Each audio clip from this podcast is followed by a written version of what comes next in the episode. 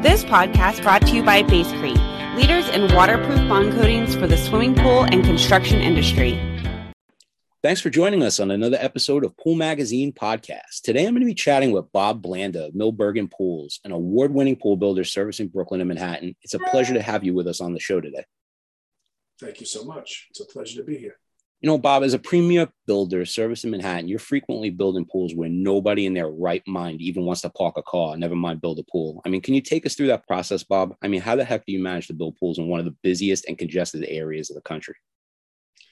So the first problem, of course, we have is that there's no parking. And even if there is parking allowed on that street, there's a car in every spot. Mm-hmm. So staging a job probably means sending a truck in with at least one additional person that's going to work on the job. And that one person is either going to sit in the truck in like a spot where there's a pump, or they're going to be circling until they can find the spot. Like a chauffeur driver, right? Basically a chauffeur, yeah. Once in a while, you're lucky enough to get to a spot where 2 or 3 blocks away, you can park the vehicle. But of course, you know what it's like then when you need something suddenly for a job and you have it in the truck, you have to schlep 3 blocks to go get it and come back. So right. It's definitely difficult as far as that goes. Traveling to and from the city or traveling around the block in the city could be at least an hour or 2 additional to what the normal day is, because if there's traffic, you can sit there for an hour and a half just to go around the block. Right. So you probably only get 6 hours out of a day, even though your men left at 6:30 in the morning and leave the city at 4:30 or 5 o'clock. Another thing is, depending on the type of job it is, a lot of the jobs shut early. So even though you guys might want to stay later, they close the job down and you just have to leave. So you have to calculate all this in to your costs. Now they're adding congestion pricing. They're considering adding it. In fact, I think it's pretty close to getting put through. We're gonna be charged like $30, $40 a day per vehicle to just go into the city on top of the gas tolls and every other expense. So the travel part of it is one thing. Of course, all the rules that go on everywhere else are enhanced in Manhattan, the OSHA, having the OSHA 30, having your hard hats, having all your proper gear, walking into jobs, having to sign in, having to sit into safety meetings. Right. Some of the jobs are so secure, they're using Retina, to have you walk in and out.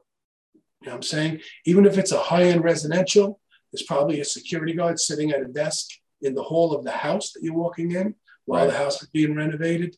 So there's a lot of difficulties to making things happen. And of course, working with other trades, because if you're working in a job like that, it's normally in the middle of a construction of the house or the building, depending what it is. So you're contending with use of the elevator, other people in your way, other trades with materials in your way. So it's not like you're alone there. You're not given the exclusive to be the only person working. Yeah. So you add all these things together, it becomes a lot more complicated. Trying to get cement delivered in the city means you need to get 4 or 5 parking spots clear. So what we'll do is we'll wait until that they have alternate side of the street parking. And this is used for the street sweepers to come in and sweep the street. The machine comes down the block, sweeps the street, the automatic machine. So maybe it's like from 10 to 11 or 10 to 12 on a Friday, everybody has to move all their cars from those spots to the other side. And that has to be left open so the street sweeper can come in. That's the day we'll schedule cement.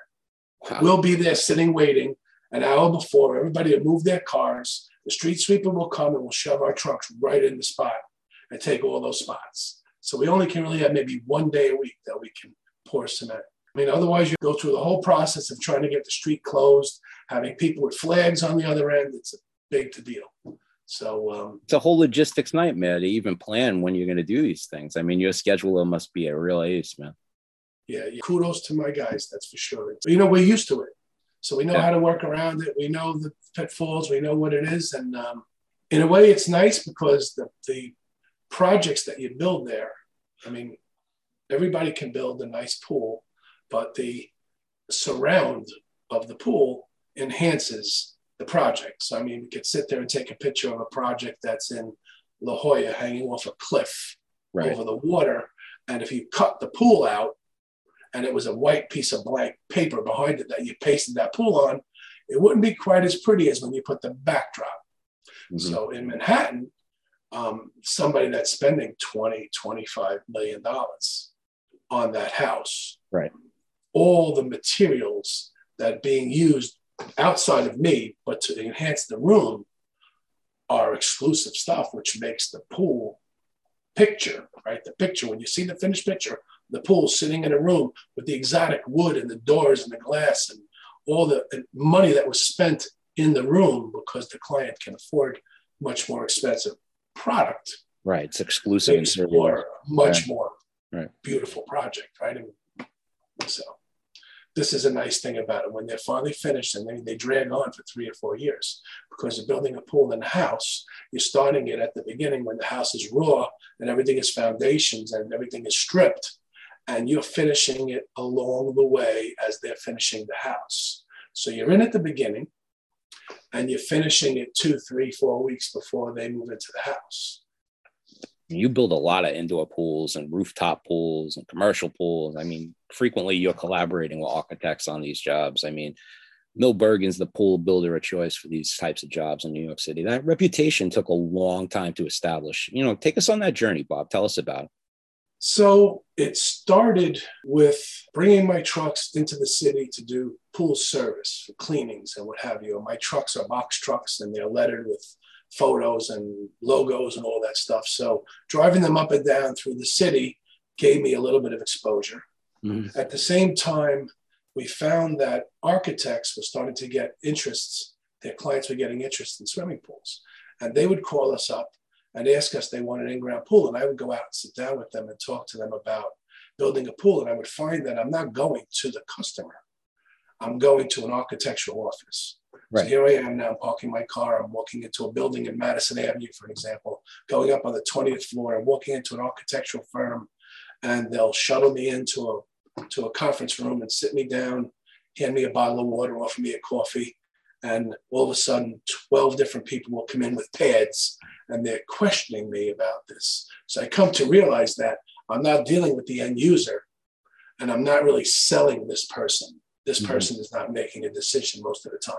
Right. What they're doing is they're doing the designs for this project. It's a 100-page design, and the pool is 3 pages of it, and they need information. So it didn't take long to realize that if I didn't start to find a way to push a little bit, all I would become somebody as a source. Now I'm coming to teach you what to do and leave. I'm leaving with no money. Right. And you don't want to just be somebody's hands, right? Right. I mean, I will get the recommendation by that firm for thanking me for doing this, but that wasn't enough. Right. So we turned around and said, you know, we want to be a consultant. So we're more than willing to give you a little bit of information. I mean, I have to meet and greet and make people comfortable that I'm capable and knowledgeable and what have you. But at one point I have to say to them, you know, we're a construction company. We can build that pool. We can go whatever extreme you want from one side to the other, build the pool and leave, or do more for you.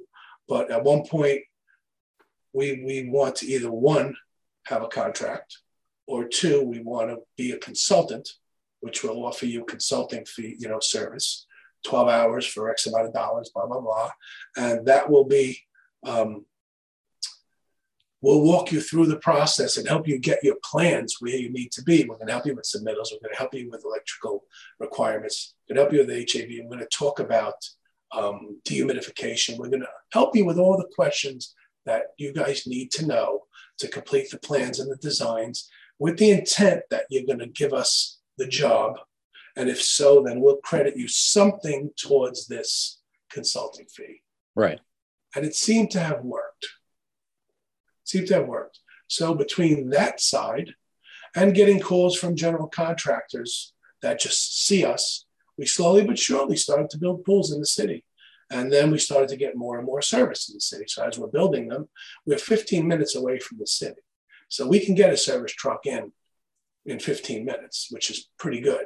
most people, if they have to travel 2 hours, it's not so desirable. So there isn't so many companies that want to come into the city to do service. And that's really where it went. And we love working in the city, and we hate working in the city all at the same time. It's a love-hate relationship. But, well, what's it like building these types of pools, Bob? I mean, every one of your clients is a multimillionaire better. I mean, I can imagine it's pretty stressful working for the 1%ers in Manhattan that want a pool. Well, the weird thing about it is, at least for the first 90% of the project, I may not meet the 1%er. Mm-hmm. Because if you're a 1%er, you have a team of people working for you. So I might be dealing with the general contractor, I might be dealing with the architect, and I probably will be dealing with a designer or two designers, depending like that. So at one point, when it's finally turned over, if it's a residential house, I might have access to the client if he's willing to be that person. He also might be a person that's not there very much, hiring a management company to manage the house. Right. And that means they're giving them a checkbook, and they're paying their electric, the gas, the this, the that. They're paying their cleaning services. And I'm coming back and maintaining that pool and still not meeting the customer. So, I mean, it's like you're making this beautiful pool. I mean, it's an exclusive design, and it may be even years before you actually meet the client you're working for. Or if you even get there. I have a couple I've still never met. Yeah. It must be pretty rewarding, though, to know that you had a role in that project, though, you know? Yes, it is. It is. Yeah. It's a nice feeling when you walk through some of these things. And I mean, at the beginning, I used to bring my wife to come see some of the jobs, and we would be maybe out for lunch or something in the city. I'd have to make a stop. I'd say, why don't you come and walk in? Now I found it's even best not to even show anybody some of these things, because then, listen, then I come home and she wants to renovate the house. You know what I'm saying? It just gives her ideas. Huh? Are there any new projects you're working on, Bob, that you want to give us a kind of sneak preview about? That brownstone pool that you were talking about? So we're just finishing. Pretty much it's finished at this point. I think the house is just about ready to move in. It's a small pool. It's a cocktail pool, maybe a 12 by 20. It's a simple rectangle. It was a long time in the making, because number one, they had to get permission from the neighbor. So this is a house that's jutting to another house. So there's a shared foundation between these two houses, right? And they had to get permission from the neighbor to excavate in the basement. Even though we're excavating only about 6 feet, they would have to underpin the foundation to bring it down at least a couple of feet lower than our pool, so that there's no movement and there's no undermining under their foundation. And in order to do that, there was negotiations between the general contractor and a lawyer and the neighbor. And the neighbor ended up extracting a sizable 5-digit amount of money from them to give them permission to build a pool in the house next door, which was my client. On top of that, they had to put a special type of unit on the foundation that measured movement, so that they could, you know, make sure that there was no movement in their foundation during this construction. So the pool started out being above the ground in the basement. It was going to be a plunge pool that was going to be like 4 by 6. And then I said, let's put a spa next to it. Let's make it 5 by 6. Let's put a spa next to it. That's 5 by 8.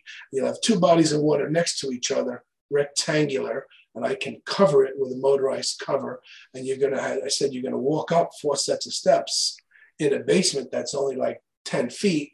When you're going over the top, you're like pretty close to the ceiling. So It wasn't that desirable, but this is what they originally had come up with. And we went back and forth, and I said, this is not the epitome of what you would like. And through some diligence on the general contractor's part, was able to convince the neighbor to allow them to dig, and they excavated it down. They did all this underpinning. They built a concrete vault for us, and we ended up building like a 12 by 20. So the client got a decent sized pool. And then he brought in a famous tile guy from Italy to tile the whole inside of it. He did a glass wall. So this is not a big basement. This is maybe a 30 or a 26 foot wide basement.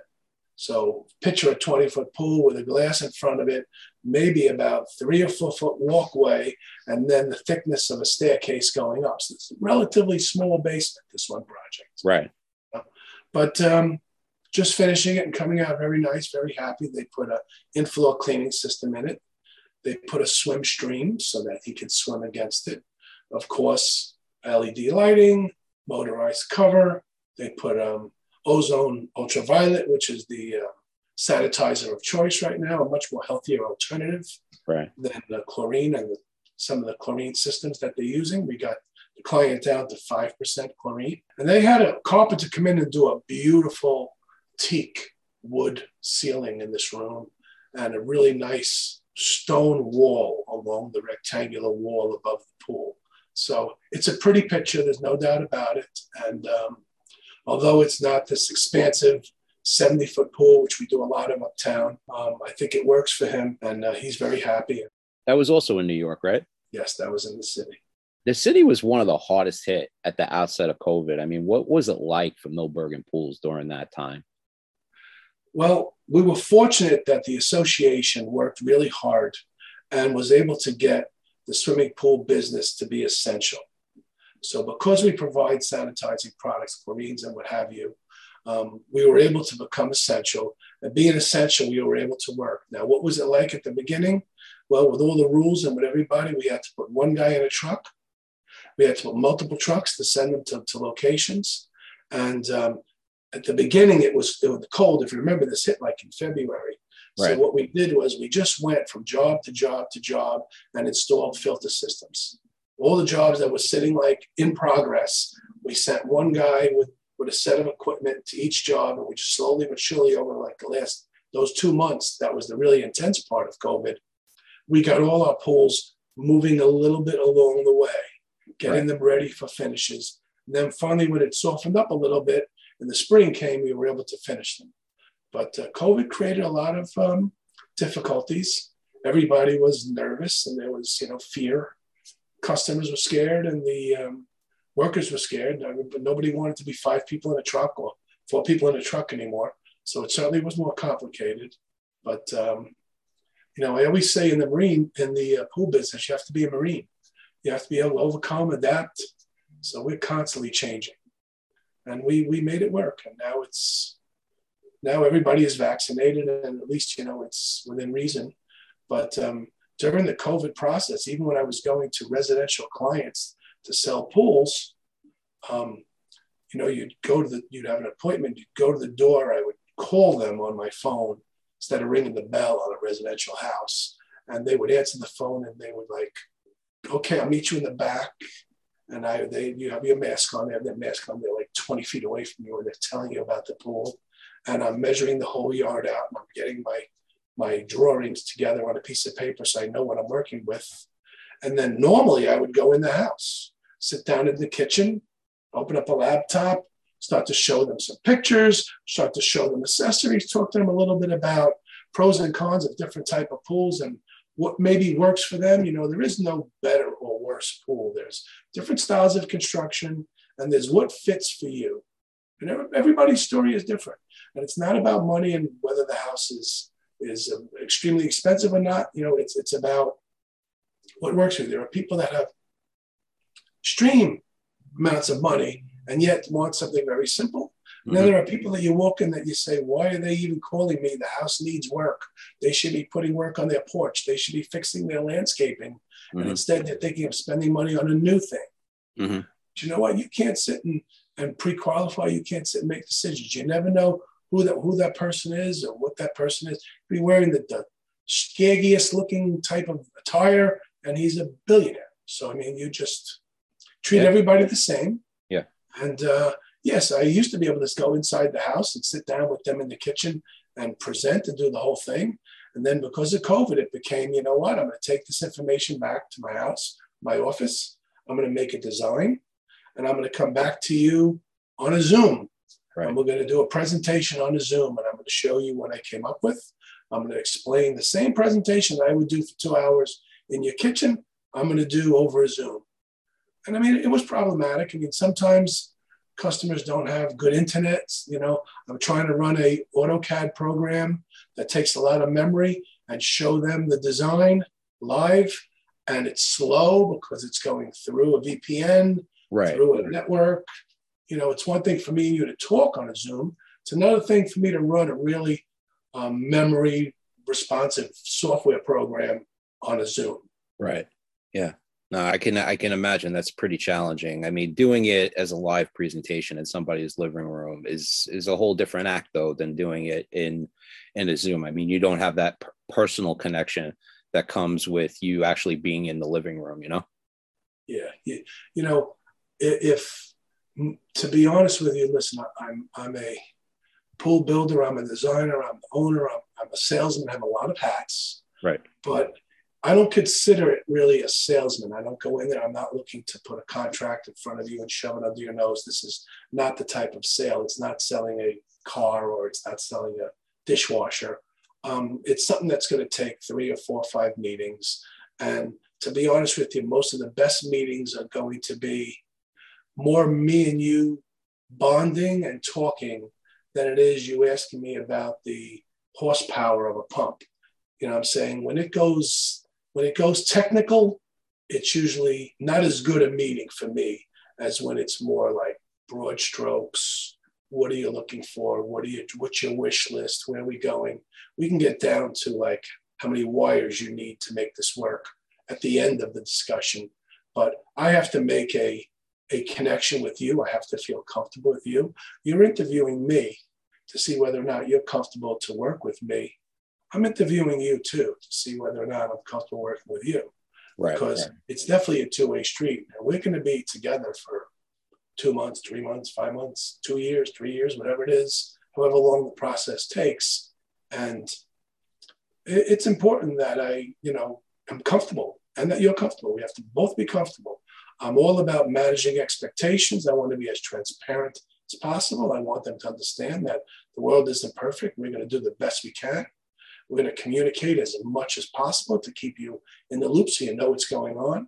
But look, supply chains, delays, material costs go up. A lot of things change. And what's different about it now than it was before COVID is at least people are understanding. You know, when you say to them, we're having these issues, it's not just us. It's everything they're touching they're having issues with. If they're in the middle of having a house renovated or built, they're hearing it everywhere from the cola distributor for their faucets to their electrician. I mean, everyone is telling them. So it's believable and people are a lot more tolerant. And I feel for them because their people budget, you know, you talk to people when they're going to renovate or build a house and they put a budget together, whatever the number is. And usually it doesn't come in at that budget. Most of the time you'll hear at the end, oh my God, I'm over budget. You know, maybe they chose nicer stuff. They didn't realize they got into nicer materials, the nicer tile, nicer faucets, nicer fixtures, all these things. All of a sudden their budget's higher, but their budget's a lot higher right now. If you're in the middle of building a house out of nowhere and this COVID hit, you just got hit with 40% more than what you thought.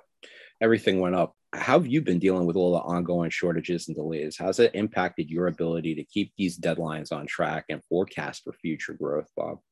So we're trying to, number one, say to the clients that we want to change the payment schedule around a little bit so that if you can do it and you have space, we'd like to order the equipment when we make our contract, ship you the equipment and put the equipment on you in your place, in storage, in your garage and what have you. Even if we're not starting the job yet, sooner we get the equipment and get it to you, number one, we're holding a price because prices are fluctuating.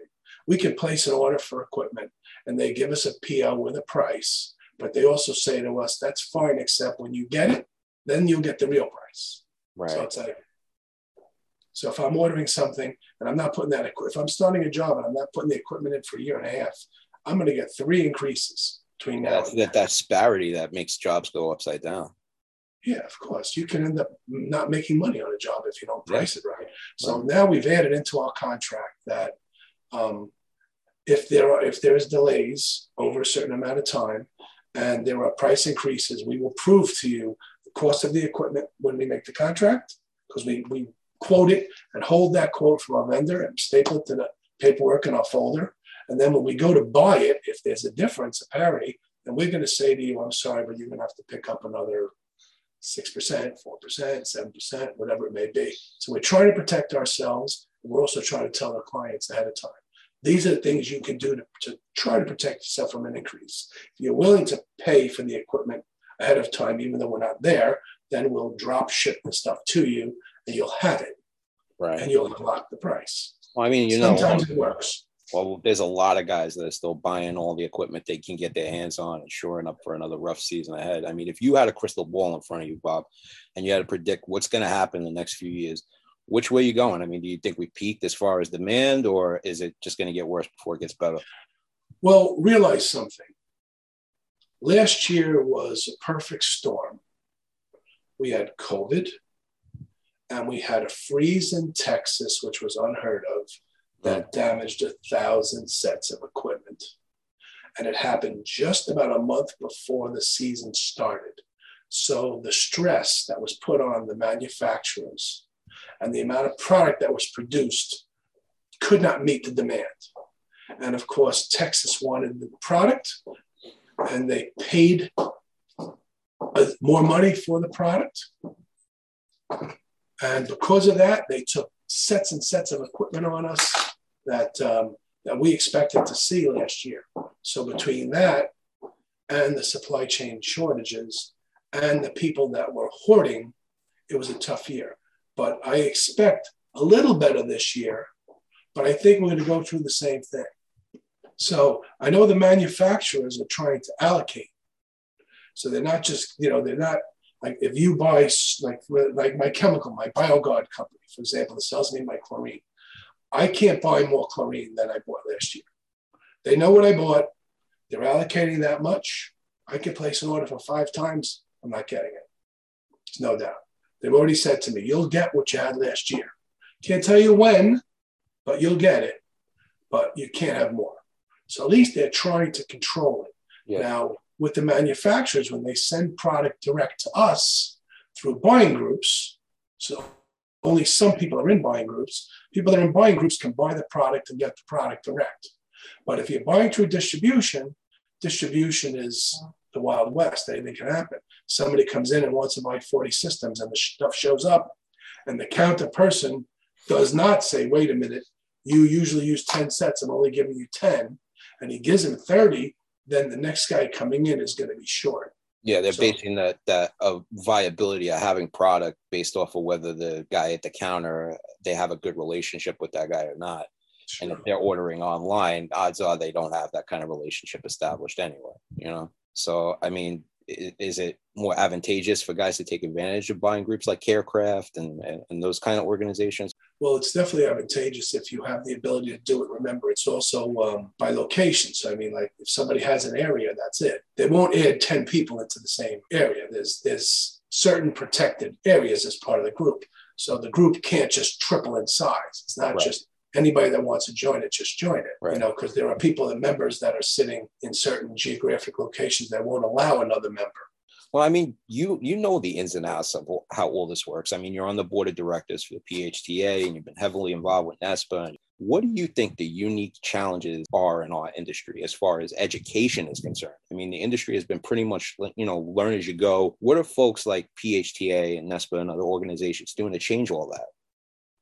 So as far as education, there's a lot of unique challenges, but I'll address education first. Education has always been a live delivered product. NESPA has the Atlantic City show, and we deliver probably 200 seminars during a 3-day session. And it brings 11,000 people to that show. So people like to sit in and get taught by seasoned veterans and by experts.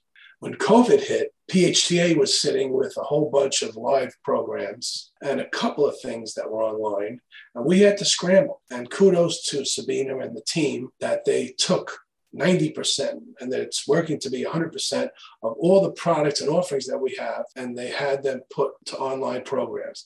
And not just something where you sit and you just read. I mean, a lot of them are interact where, you know, like depending on your answer, might be pop-ups, there might be videos.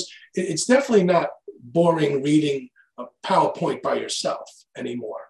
So when we did that, we found that surprisingly, they liked it. And then they realized that they could take it, they could split it up. So you could take like a 6-hour course over 4 days, And you could take it at 7 o'clock at night till 11 and then come back tomorrow, take it at 9 in the morning till 10. It was no longer structured where you had to tie your guys up, take them off the streets working to sit them in a location, pay for a hotel room. And not only the money for the course, the lodging and what have you, but the loss of the week of work, which nobody could spare. So we found on the PHTA side that it's much better for us that way. All our offerings are on there, but we still have live offerings for people that want them. So we have the Genesis program and all the different tiers that we've just created going up that program. And there'll still be live things being offered at all the shows. But we're driving towards a process where it won't just be, certification is a big word. I mean, it's a word in certification and licensing are two big words. And certification is very important when you talk to somebody about anything, a certified MRI technician, a certified, certification means something in our world. Mm-hmm. So we're now driving towards a new process, which will be to certify a company, not just like right now, like I'm a certified plumbing professional. I'm a certified service professional. I'm a certified pool operator, okay? But Milberger Pools does not carry any certification. Bob Blanda carries the certification, right? But if we can make Milberger Pools a certified company, then it will be that it has to have certified retail operatives, certified service operatives, certified building operatives, certified business members. So like a suite of programs, and each one will be tailored to the company and the size, but the company will have a certification, not just one person carrying a certification, which, so this is the direction we're going. They're all customizable. So education is in flux and it's just keeps changing. And the problem we have, and I'll delve outside of education for a second, the problem we have is our industry is sort of aging out. Mm-hmm. Many of the people that are involved in the association, the volunteering, and the ownership of these companies are 55, 60, 65, 70. They've been very successful. They bought property that they operate out of and have paid these properties off over the 20, 30 years of their professional lifetime. And now they're sitting and trying to figure out how to either transfer this to dollars and cents and get out, or to turn it over to a family member and how to make that work, or to maybe turn it over to the workers, like an ESOP type of thing where they buy it. It doesn't seem like the younger generation has the same drive. Right, succession plan, right. It's a big problem in the industry, Bob. I was talking with Joe Vasallo over at Paragon Pools, all right, about what the succession plan was for handing over his business. And he's actually quite fortunate in the respect that, you know, Joe Jr. has a very big interest in carrying that torch, you know, and other guys like Chuck Bauman, all right, he's got Nico. Like there's some guys who've got a succession plan in place, and then there's other guys who are just, you know, trying to figure out what's the next step, and talking about that and maybe educating the industry on what steps you should put in place. I mean, if you really want your company to be able to thrive after you plan on stepping down, I think is a great conversation for the industry to hear. So I meet twice a year with Carecraft, one of the buying groups, and one of the meetings is more of a buying process and a little bit of education. And the other meeting is a much smaller meeting, maybe about 200 members show up. And it's just 2 days of strategy. And we spent the whole day on that. So I'm sitting with 100 people in a room. And we talked about it, discussed, you know, the pros and cons of how it went. And of course, the 100 people that are in the room at a location, like, you know, a travel location somewhere. So it's a little vacation-y thing too, are the owners. The owners are there, right? The people that are coming from the company are the owners. So who's sitting in the room are most of the people that are sitting there trying to figure out the succession plan. I brought my son and my daughter with me, but out of the group of 150, 90% did not bring the people that they were considering as part of their succession. And we talked about the next time we meet to bring that next group, to include them, to let them know and feel that, number one, we're not sitting and holding this company like the old days where, you know, you your parents had the money in the bank and the passbook, and they didn't tell you about what they had, and you found out when the time came that it was handed to you at the end. Right. Now it's more of a smarter thing to sit and discuss your finances while you're still alive, and number one, able to help your kids while they need it, not when you're gone, and to be able to enjoy helping them along the way. Same thing, if you include them in the conversation, you talk about the fact that you're going to own this company. You're going to have to do the things that I do. You're going to get the benefits of it, but you're going to have to take care of us so that we can live the life that we deserve as we're retiring, that we put all this time in for. But at the same token, this is what you're looking at, the possibility of what your lifestyle can be like. But listen, we spent 30 years doing this. It didn't come easy. A lot of sacrifices. You're getting way better of an opportunity because we're handing you something that's operating, but it doesn't mean that if you don't put as much time and heart and soul into it, it can go south. Yeah, there's no guarantee. They shadow you on the job site for a few years. Yeah. You know, they go to all the meetings. They get in the trenches with you and understand what it is to operate and own a business. You know. Yeah, it's gotten to the point now where, although I'm not sitting in the office, my daughter, who's running the store and the service department, is, and my son, who's a little bit younger, he's 25, my daughter's 31. My son is coming in a little bit into play now, but so my role at the moment is to go from my house to job sites or to sales meetings to sit and make presentations or to make contact and to sit, price and estimate jobs and communicate with the customers before we have them or during, whereas the office is sitting, it's a stagnant spot, sitting at a desk all day, an 8 to 4 type of thing, sitting in the spots. But I'm finding that I'll go do my thing, and maybe at 2 o'clock I'm done, I'll turn around and come home. I'll be home at 2:30. But coming home at 2:30, I'm opening up that laptop on my lap and I'm answering emails, I'm dealing with finances, I'm doing things to that nature. And if for some reason I come home, like a day like last night, for example, I came home and we had to go right out to this chapter event. And when I got home, it was 12 o'clock. So in reality, I didn't work. I didn't answer messages. I didn't answer emails yesterday. You can wake up sometimes in the middle of the night with like that thing in your brain running the rat on a treadmill on your head, sure, almost like guilt that you didn't work. And I'll be downstairs at 2, 3 in the morning on my laptop getting work done. I'll work from 2 to 6, let's say, when nobody's around in my house, everybody's sleeping. And those 4 hours, I'll get so much stuff done. And the funny thing is, I'll shoot emails out to people at 3:30 in the morning and they'll answer me. Those are those same self-starters that are raw. Yeah. Right. So whether or not my kids are ready to take on this, you work all the time except when you sleep mentality, I don't know.